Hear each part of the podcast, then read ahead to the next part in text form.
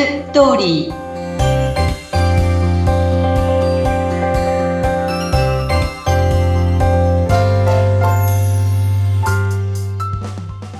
皆様こんにちは結婚相談所ライフツリーの和田光ですこんにちはインタビュアーの山口智子ですさわらさんこうだんだん暖かくなってきて春、いよいよ本格的にという時期になりましたけどもこの婚活している皆さんもやっぱり春ってどうなんでしょう？時期的にこう気持ちもあ上がってくる時期なんでしょうか？そうですよね。すごく上がってくるし、なんせデートにね、外でお散歩っていうのもいいじゃないですかね。うん、いいですね。そらそら、ね、デートするときに本当なんかレストランとかじゃなくて外に散歩、しかもお花とか新緑ね、これから桜のね、お花見も、お弁当を持ってとかいいじゃないですかね。ねああ、そんな季節になりましたが、さて、今日は和田さんどんなテーマでしょうか？はい、えー結婚相談所で1年婚活して決まらない人の特徴です。おー、なるほど。一年間やってなかなか決まらない。そんな声を実は私のね、周りで婚活している方からもちょっと以前聞いたことがあったんですが、そうですか。うん、特徴、これは何でしょうか？はい。えーとね、まずね、自分のね、立ち位置がね、ずーっと理解できない人。ほー。まあ、あの、結婚相談所って、まあ、3ヶ月ぐらいやってると、大体どんな人に申し込んだら OK が出て、出ないかとか、傾向が分かってくるんですよね。うーん。例えば、こう、自分が42歳、ね、アラフォー女子で、同じような年齢の人、で、年収が、まあね、100万以上の人、で、まあ、顔もまあまあ爽やかな人っていう人に申し込みを続けていくと、ほぼそういう人からは、お断りが来るわけですね。はい。そのぐらいの年齢の人は、もう子供さんも欲しいから30代前半うん。当然そこからも申し込みがもう殺到するわけですからね。うーん。でもそこを、まあ、宝口が当たるような気持ちで、とにかくとにかく申し込みを続けていく。で、気持ちが泣いてしまう。うーん。で、それをずっと続けていくっていうことですよね。ずっとね。かは、なんか、ね、うなかなか受け止めるのって苦しい部分もあるかもしれないけども、立ち位置を知るということの大切さですね。そうですね。まあ、あまりこう無駄打ちをしないというか、まあ、例えば20人申し込めるとしたら、まあ、10人は少なくともうん、あの、自分に合ってくれそうな人を選ぶ。ちょっとそこを、ちょっとこう自分の中でランクを落とすって本人たち思うのかもしれないけど、それでもそういうふうにやってみないと、その三角形のもう本当に頂点ばっかり目指してても、絶対にうまくいかないわけですよね。そうか。もちろん最初そういったところに申し込みをしてもいいけども、それと同時にちょっと。別のところもアプローチというのをやりながら、あ、やっぱり私こっちかっていうのが分かってくるといいわけですね。そうなんですよね。そこがね、まあ男の子の場合はやっぱり綺麗な人ばっかりに申し込む男の子っているわけですよね。でもだんだん、あ、ここに自分は行っちゃいけないんだなって気づくってよく男の子たちは言うんですよ。おうそうすると少しずつこう、落とすって言ったら変だけど、まあそこそこ、うん。あそこまで、あの、あ、こっちから見て、あ、めちゃくちゃ綺麗だなって思うような人には申し込まなくなっていくわけですね。いくら、あの、男女比が女性の方が圧倒的に多い結婚相談所と言っても、でも、こう人気のある女性には男性がみんな申し込むわけだから、うんそこをやっぱ考えていくっていうことがすごく大事で、こう軌道修正していく。うん。うん。ね、とにかくいかに心を折れずに活動を続けるかってことが大事なのでうん、そのためには、ちょっとこう自分の申し込みの仕方、あ、ここにばっかり行くと断られるんだなってことが分かってるはずだから、本当はね。うん。うん。うん。うん。だから客観的に自分を知るっていうことは、あの、相談所では大事だし、それは辛い作業でもあるかもしれないんだけれども、また幸せってまたそこじゃないからね。うん。うん。だからそこを考えていくっていうことが大事だと思うんですね。はい。で、次にはね、自分から動かない人っていうのがね、これ結婚相談所割と多いんですね。これって女性、男性とかあるんです女か性が多いですね。自分から動かない。うん。あのね、多分最初に申し込んで断られるから、もう、あの、なんかは恥ずかしいとか嫌だとか、断られるのは嫌だって思う人は多いと思うんですけど、うん。うんだけど、まあ、向こうからなんか白馬の王子様が来てくれるの待ってるみたいなね。うん。それは来ませんって言うんだけど、はい。うん、なんかね、そういうので自分から動かない。かといって自分に申し込みだ、申し込まれた人も、そこは私が望むとこじゃないって言って、うん。全然お見合いをしない。で、年だけ行ってしまうっていう人。そもそも申し込みをしない、お見合いをしない。うん。ああ、婚活中なのに、ということなんですそうそう、婚活中なのに、そうなんですよね。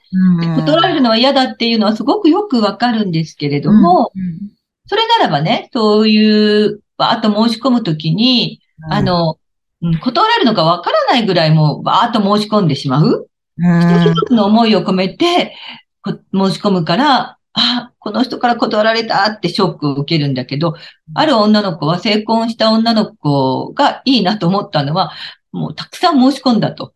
だから、どの人に断られたかわからないっていう、一つそういうのでも、そういう女の子たちはいいかもしれないですね。断られるのが嫌だからっていう女の子たちにとってのうん。作戦ですかね。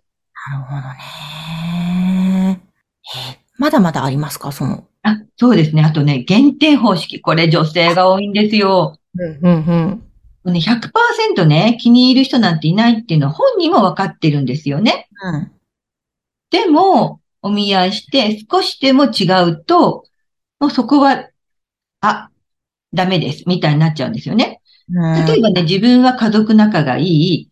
だけど、相手は年に一度しかその実家に帰らない。男の子ってそんなのはザラにあると思うんだけど、うん。兄弟でもあまり会ってないとかっていう話されると、私は家族仲がいいのにこういうところは理解できないんですとか言ってダメになっちゃったりとか、うん。旅行が好きなあの女子って多いでしょ？はい。でも男性で、えーあんまり旅行してないっていう男性も多いと思うんですよね。うん。割と友達が少なかったりすると、ね、あんまり旅行に行く機会がなかったとか、海外旅行なんか特に行ってないっていう男性がいて、そうすると女性で海外旅行が好きなんです。でも、相手の男性が行ったことがないんですって、とか言って、あ、そういう人とはきっと多分話が合わないと思うんですって、やめてしまう。いや、そうじゃなくって、こう、じゃあ旅行に行かないって聞いてみて、あ、いや、自分も行ってみたいから行こうってする男の子だったらいいんじゃないのって。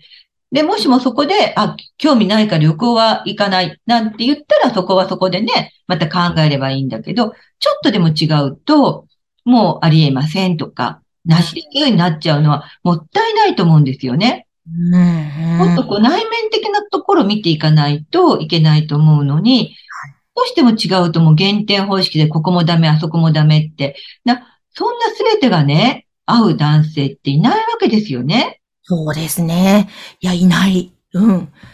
ねどっかしらんっていうのは、やっぱり結婚したとしても、そうじゃないとしとしてもお付き合いの中でもなんかね、あるけれども、でも、また別の部分で、たね、おっしゃったように内面とかで、こういう部分があるから、そのまま、なんですかね、お OK と言いますか、なんだろう。そうそうね。減点じゃない部分を見られるというか。うん。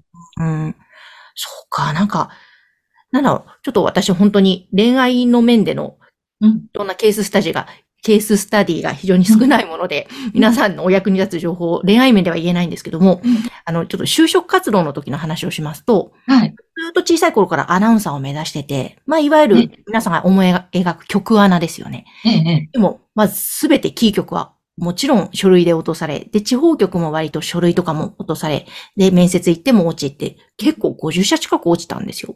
そうですか。うん。僕も行くとこないみたいになったんですけど、最後、その、本当に地域密着型の東京にある、あの、コミュニティ FM に内定をもらったんですね。うんうん。で、その時も今振り返ると、なんか話が重なるなと思ってて、もう私は、ああいうふ、例えば、大手のね、局に。で出て人気のあるアナウンサーになるみたいな、なんかすごい自分とは全く違うレベルのものを求めて、こう肩、まさに肩に力入れて、うん私こんなにすごいはずみたいな、うんそう抱いてやってたな、自分を全く見ることができてなかったな、と思って、うん自己分析もね、できてなかったなと。でもその、小さな曲でね、最初は小さい曲だしと思ってて、やっぱり減点方式でね、うんまさに見てたところとかあったんですけども、うんすっごい楽しかったんですよ、そこの。あ、それは良かったですね。はい。曲だからこその良さがたくさんあって、人もいいですし、えーうん本当充実した日々を過ごすことができた、もう一番の私のアナウンサーの原点だったんですね。今の話を聞いていて、なんか本当に自分のその立ち位置を分かっていたりとか、あとその減点方式じゃなくて、いろんなところのいいところを見たりとか、最初からしてたらもっと就職活動すんなりだったかなとか、うん。うん。うん。うん。いましたね。うんすみませんね。恋愛と違いますけども、なんか重なったので。ね、本当にそうですね。ううんん、この減点方式っていうところではね、ねえ。うん、なんか大事なところをこう見逃してしまうことがありますよね。あ、そう、思いました。なんかあるんだなと。ね、その、やっぱり、世間体とか、名声とか、有名とか、ついそういうスペックですね、お見合いで。ええ、ええ。